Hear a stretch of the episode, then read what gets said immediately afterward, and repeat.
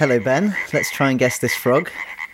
Not gonna lie, I forgot. I forgot that this episode was gonna start with a frog call. That caught me completely off off guard. He's spinning out. I mean, I'm feeling like there's a lot of them. I'm feeling like this is an explosive breeder, so that narrows it down to like fifty percent of all frogs, and this is good. I can give you a clue. So um, we're focusing yeah. on a species which is found off the coasts of Greece. So I picked something which is native to Greece. Oh, gosh. I reckon it's going to be some sort of... Oh, gosh.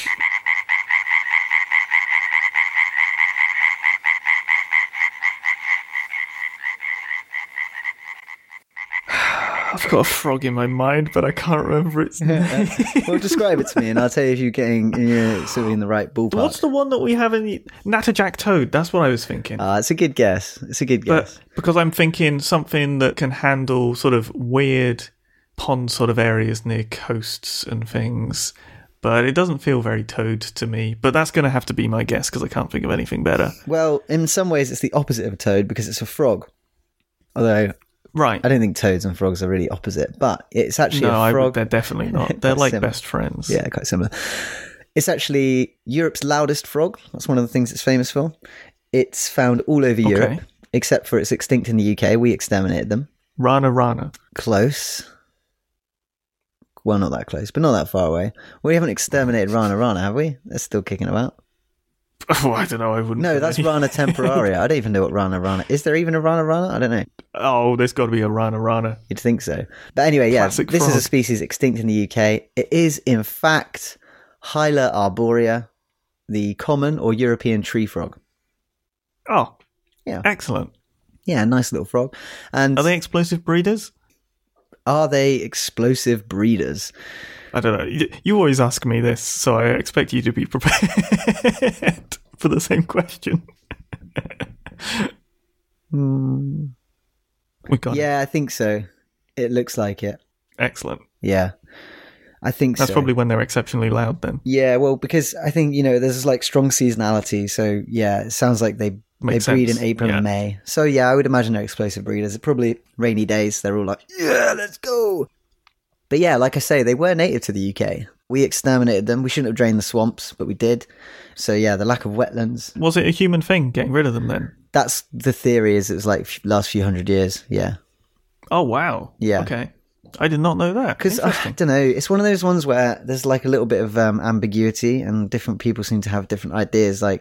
But yeah, I think the current consensus is that they were native here. They went extinct at some point. Like, it could have, I guess, been glaciation and stuff, making it too cold or whatever. But well, we certainly did get rid of a lot of, like, old growth foresty sort of places that I would imagine, being a tree frog, probably kind of important. Yeah, I think they're more like a wetland species really than a tree species. It's just that they like hang out okay. sort of like a few meters above the ground, so they got this tree frog name. But yeah, I'm no, you know, the removal okay. of forests and wetlands are kind of two sides of the same coin, aren't they? So yeah, but yeah, there are now some introduced populations. Some clandestine introductions have taken place. Reintroduced populations then? Yes, yeah, I suppose you could say that.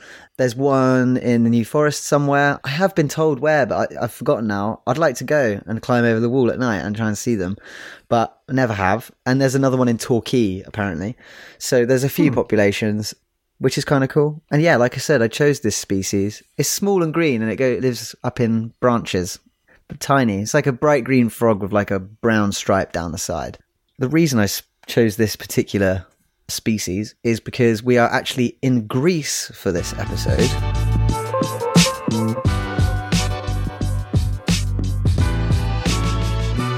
So the paper we're covering is by Schofield, Papafitsoros, Chapman, Shah, Westover, Dickson and Katselidis, twenty twenty-two. More aggressive sea turtles win fights over foraging resources independent of body size and years of presence, published in Animal Behaviour.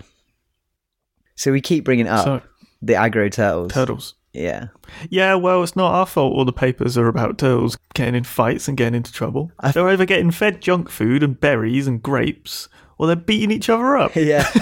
Honestly, I just think turtles are at their most interesting when they're battling each other. Like, the rest of the time, they're so sort of serene and, you know, like these kind of majestic, beautiful creatures that it's just not as I know, interesting. I know, they do look very calm. Yeah. Just floating through the water, don't they? Being in the presence Next of a turtle... You know, it's almost like a meditative turtle experience. Combat. Yeah. Until you're another turtle and you've pissed it off and suddenly they're going mad battling each other. But yeah, so we're talking about a different species. Like in the past, we were talking about the green sea turtle. They were the ones eating squid from tourists in the Caribbean, as our American friends try Grapes. and pronounce it. No, right? No, it's squid. You're thinking Berries. of the iguanas. I was going to let it go, but oh, you're it was confused. the iguanas yeah, that were said it twice eating now. grapes you must be, and getting yeah, you say iguana it, diabetes. Say it twice, I have to correct yeah. you. That was the iguanas. Yes. But yeah, yes. the sea turtles were eating squid, and they love squid. It makes them and they go crazy. It. And they were seeing that. Around the boats where the tourists were handing out squid, the turtles were frequently fighting, despite that being considered quite a rare behaviour for them. But we're in a completely different place. We're in Greece, and we're talking about a different species of sea turtle, the loggerhead sea turtle. Scientific name of this one is Caretta caretta. And the name caretta is a Latinized version of a French word, carette, which means turtle, tortoise, or sea turtle. So the name of this ah. turtle... Mean, turtle turtle. means turtle turtle. I love it. They are the turtle's turtle. And the common name... It makes sense. It makes sense. I mean, it's easy, right? Keep it simple. The common name... And they do look like a classic turtle. Like, when you think of sea turtle, they kind of embody what you think of. Or at least what I think of. Yes, in many ways, yes. I think they have a bit more of an edge to them than green sea turtles. For me, the archetype is the green sea yeah? turtle. But I prefer okay. loggerheads. I just think they're cooler. I just think they're more badass generally because they eat more meats. Also, when they're young, when they're babies, they're black, which looks really, really cool. And they're kind of, they have like sharp edges to their scutes, whereas green sea turtles are just like super smooth. Yes. They're a little bit more dangerous, you know, still adorable, but also they've got a little bit of an edge to them. They got an edge to them, yeah, yeah. That's kind of what we're talking about in this paper. And the reason they're called loggerheads is because they have a big block-like head, which I also like. The research that was being conducted here, these authors, they were actually doing surveys of the turtles over a reef in Zakynthos in Greece. And they were doing these surveys over this reef, monitoring the turtle populations over multiple years. And they were snorkeling and looking at the turtles. Sounds magical. Sometimes they do aerial drone surveys, which is obviously, you know, you get to fly a drone, but you don't get to go swimming with turtles. So it's a bit of a toss up. And yeah, they were looking at how... these turtles eating these sponges on these reef. So they're eating like, you know, they're like the type, I think it's a type of coral. Ugh, it's hard when you're out of your lane. Wait. Is a coral. A sponge, isn't it? Is a sponge distinct from a coral? I believe so, yeah. Okay, okay. I've been dealing with a lot of coral names lately. Oh, have you? And a lot of sponge names. Oh, okay. So they're different. I do think that they are separate things. They're both animals, which is weird because they don't look like animals, but... Uh... I'm pretty sure you're wrong about that, but okay. No, jokes. No, you're right. You're right. Mate, don't even go down that rabbit hole. There are there are nightmarish things down those categories in terms of putting labels on them. Yeah. like. But when, I think sponges are sponges. When one billion animals team up to become one big animal, it's just a bit confusing, really, isn't it? It kind of defies... all our previous ways of labeling individuals because the concept of an individual kind of goes out the window. Mm. Yeah. Yeah. Uh, don't start talking to me about slime molds. Uh-uh. No dice. Don't worry. I won't. So we're on this reef and we're doing the snorkel surveys and they're looking at the loggerheads and they're looking at them swimming around on the reef. Most of the turtles were immature loggerheads. So you've got all these immature loggerheads. They're feeling likely. They're swimming around over the reefs, they're eating sponges. And what they f- generally noticed was that there was like quite low overlap over where they were foraging. So each turtle would kind of have its own little zone. And if one of the turtles actually made the mistake of crossing over into another turtle's sponge patch, it's going to go down. So rather than, you know, sometimes when animals fight, they have this kind of like, period of observationally checking each other. We've seen this with like chameleons and stuff. And sometimes just sort of casting an eye over your foe is enough to dissuade one of the two parties in the fight to actually leave it alone and not fight. But these turtles, they completely skip that phase, generally speaking. As soon as they saw another turtle, straight in there, chasing it, biting it. Yeah, it got really, really heated really, really fast is what these researchers... Was it like fifty percent of their interactions escalated to turtle biting, wasn't it? That's hardcore. That is a lot. Was it fifty percent or was it seventy? That I've got two percentages in my mind. One's for... I've got to double check now. We can assure... No, it's seventy percent involved aggression. Around fifty percent went straight to physical aggression. Yeah, which is unusual. Normally, you know, there's normally a little bit of posturing and stuff in animal combat, but these things were just like ready for it. They're obviously perceiving sponges to be quite a valuable resource they want to protect. And um, yeah, the authors of this paper were kind of keen to find out if there was any kind of pattern to who was winning these agonistic encounters. So like, is it the biggest turtles that win? Is it the turtles who've kind of like been around the longest who win? And what they found was that no, it's neither of these things.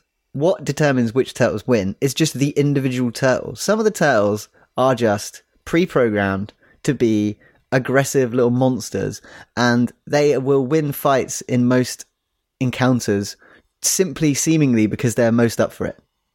Yeah, it was like a pure determination. Yeah, it's like they're terming it sort of an aggression level, right, is primary predictor of success. Yeah.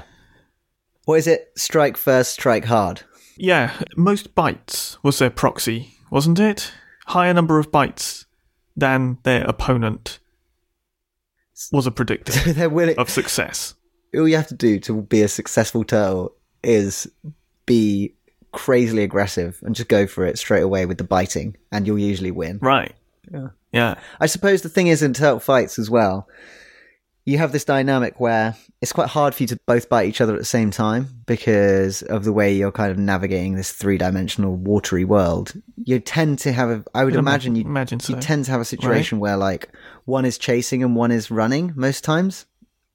Because if somebody's pecking at your fins, you're going to want to try and get out of there. You maybe don't want to turn tail and, and bite them back. Maybe it's better to just either be the aggressor or just get out of there. I could see a situation where it's just easier to attack. So... that would potentially benefit your first striker massively in that case. Yeah. Mm. Yeah, because once you're being bitten, you don't want to get a chunk out of your fin. But they were saying the resident of the patch tended to have a better chance at winning. But it was less of an influence than their willingness to strike, right? I don't know. They just give p-values. Oh. So... I can't judge that. Fair. Unless they're in the table. Are they in a table? But there was some influence of oh, yes. having already been in the location, because I was under the impression that was not such a big deal. But that is commonly in studies of animal fighting, especially remember we did the stuff on the dart frogs. Like if you are in a place, they kind of have this almost like a sense of ownership over it, where if they've been there for a while, they're more willing to defend it because they seem to perceive right. it as theirs. But the years at site wasn't a significant driver. Oh, okay, good. That's what I thought. Yeah. Yeah. Yeah, no, th- that's the thing. Residency is different from years at site. So it's, years at site wasn't significant, but residency was. So being there a longer time didn't help, but if you were there first, it did help. On the individual patch. Yeah.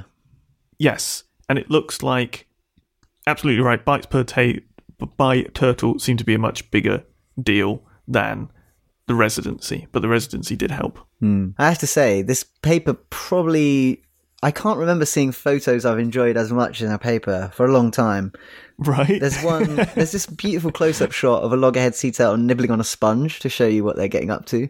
And then there's like, that's very cute. And there's a yeah. couple of pictures of like one turtle attacking another turtle with sort of one leaving the scene. One of them's actually actively biting. But like the way the, the photos... The active bite picture is amazing. Yeah. It's beautifully framed. You've got rule of thirds in play. It's got wonderful depth to it. Yeah.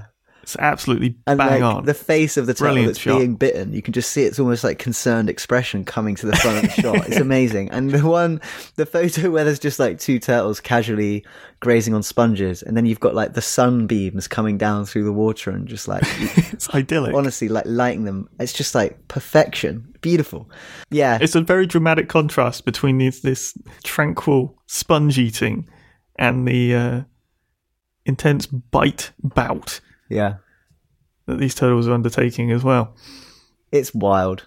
Yeah, it's wild. And only four, so only four percent of interactions were re- resolved during the sort of passive look at each other phase, which is really, really low for like reptile interactions. So many times things just don't come to blows, but yeah. Right. Turtles are just aggy. Well, that or they don't have the sort of phenotype, the physical traits that you might need to show strength without a fight. Yeah, you're right. right. Yeah. So we're not talking like an anomalous lizard or something that's going to do some dewlap flaps or, or another type of lizard doing some sort of push-ups. Yeah, or like the... to some sort of display, you know? Yeah, like those um, veiled chameleons, right? Like it was usually the yeah, bigger ones exactly. that won and... if you like puff yourself out and can show the best colours, you the other animal can see that you're the strongest. Whereas right. turtles, as we see, the most key thing is to be aggressive. And I suppose if you are in right. the water, being heavier and bigger is obviously still going to be a bit of an advantage, but actually you're not really able to bring your full weight as, to bear. You right. might actually be less manoeuvrable right. as a bigger turtle than a smaller turtle. So,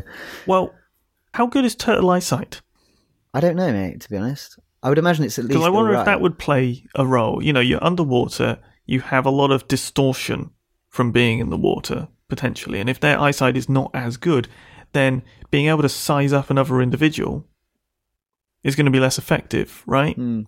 So maybe it's that sort of lends itself to this aggression level being such a winner because you're not going to spend the time sort of sizing each other up because it's just simply not that accurate. Mm. And if you can just power through it with determination, then that's going to be more important. I wonder if there is like a general broad correlation between having poor eyesight and being aggro. Like the only other animal I can think of is a rhino. And they're I know, well exactly, that's where your mind goes, doesn't it? Rhino, so poor good. eyesight, easily spooked. yeah. Therefore going to respond happily attacked in such a way because of uncertainty, and that's just you know, they don't need to worry about it in that way. Yeah. Rhinos can't see, happily go in, go to bat against the tractor. Not worried. I mean, I'm not even entirely positive that that's not just an urban myth. Like, I, I don't know enough about rhinos. Uh, I only know about them from watching that Animal Park documentary about Longleat Safari Park. And, like, whenever they had to move them, they had this, like, specially adapted gigantic tractor with a massive snowplow on it because, like, it was the only thing the rhinos couldn't destroy. yeah. Oh, rhino. So silly.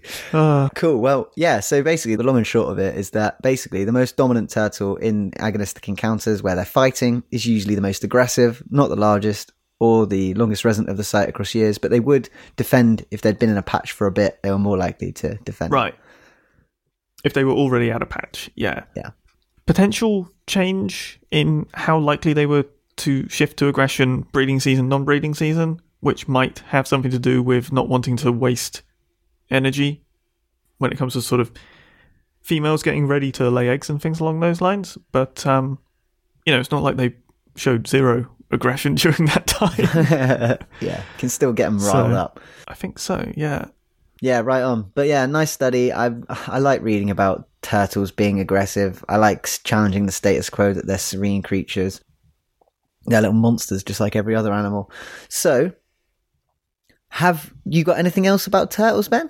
I've got nothing else about turtles. Okay. But I, I do have something else. Oh, we got some any other business from Ben here? I have a tiny bit of any other business, just because this is slightly weird and different to what we talk about. I want to... This is the intersection of sort of herpetology and archaeology, I guess it is. Herpetoarchaeology? Herpetoarchaeology. The crawling archaeologist. yeah. So, there's a... method that the British Museum use to look inside of objects. And it's not X-ray and stuff like that, because sometimes the objects are made out of things that X-rays don't get through, like certain metals, like lead. So they have this method called neuron tomography. I don't know how it works, but you can see in through see through metals and stuff. And they've applied this to these Egyptian tiny coffins, tiny coffins from Egypt, about two and a half thousand years old. And these tiny coffins have been found to have lizard bones inside. They're tiny, tiny lizard coffins. What was the species? What was the genus? I think it was Mesalina. Was that what it was? These little Mesalina, Mesalina lizards were found in these little votive-esque metal coffins. And they sort of, these little coffins are ranging from, what, like five centimetres to twenty-five. Little decorative boxes. Wow. Wait, so yeah, they're little wall lizards. They have little lizards buried alongside side people. Did they give any indication of the kind of, um, like, I guess, meaning of these lizards to the Egyptians? Do they know anything about that? The suggestion is that they're representations or depictions of certain gods.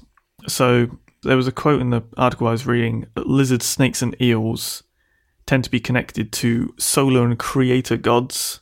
Atum and Atum Ra, specifically, was what the quote was saying. So you combine depictions of gods with metallic objects, with metallic objects having some sort of magical property, including lead,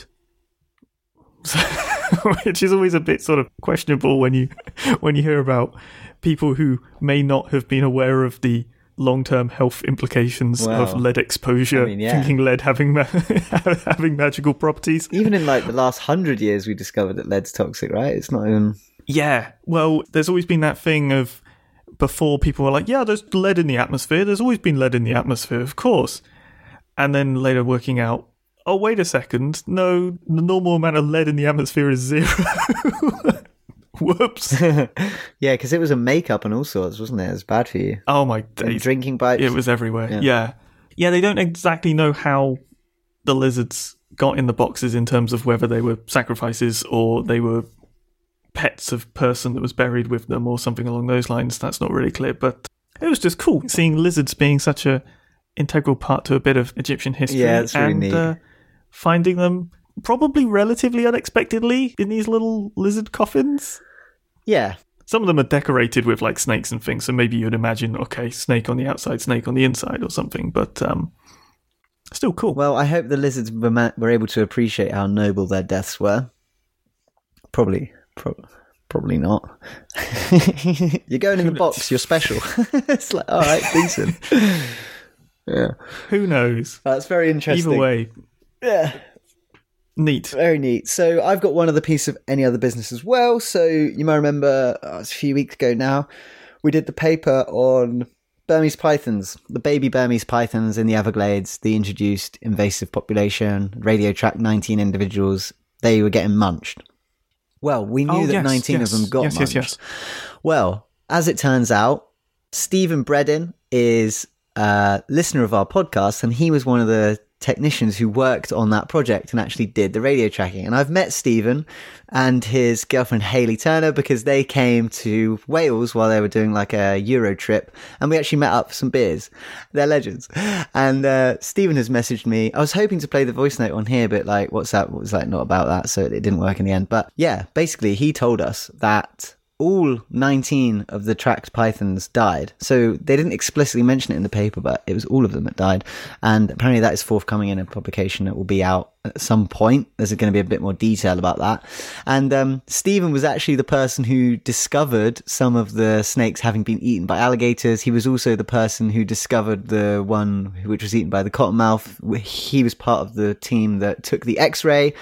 So yeah, it's just really interesting to hear about. But yeah, crucially, I think all of the ones they tracked died because they didn't mention it explicitly in the paper and we weren't sure. But yeah, they all got munched. And he did say that like part of that might have been due to the fact that they'd spent a bit of time in captivity from hatchlings. So they were sort of naive to the... Possibly. The terrors of the Florida Everglades. But yeah, they all got munched, which is crazy. He also said that they were in an area hmm. where like a lot of canals, like some of the Everglades isn't quite so canal heavy. And he said that might have contributed because they think it's like a really high alligator area. Ah, uh, okay. But yeah, pretty wild. It's always the trick with these sorts of studies is understanding how far the findings can really be pushed, the sort of generalizability of it, right? Because you're always going to have pe- peculiarities about a specific study site or, or something. So it's that's always a... a difficult thing to overcome and or even just gauge yeah. a lot of the time. It's hard enough to generalize across individuals within a study site, let alone yeah. extrapolate your individuals from one place to another place. Feels a bit yeah. feels a bit optimistic. Yeah. yeah. Good stuff. But yeah, thank you very much, Stephen. Really interesting to hear all about the alligator tracking. And again, yeah, congratulations to all the authors. So, um, yeah, you got any more? Any other business? Nope. Nope. I just had my little bit about coffin lizards. Excellent. Okay, cool. Well, um, yeah, I think that pretty much is it for this episode. And if you want to get in touch with us, you can. herp highlights at gmail dot com. As per usual, thanks to all the patrons. Link in the show notes if you want to do that. And yeah, you can get in touch with us. We're on Twitter. We're on Instagram. Still on Facebook. And yeah, thank you for listening. Thanks for listening.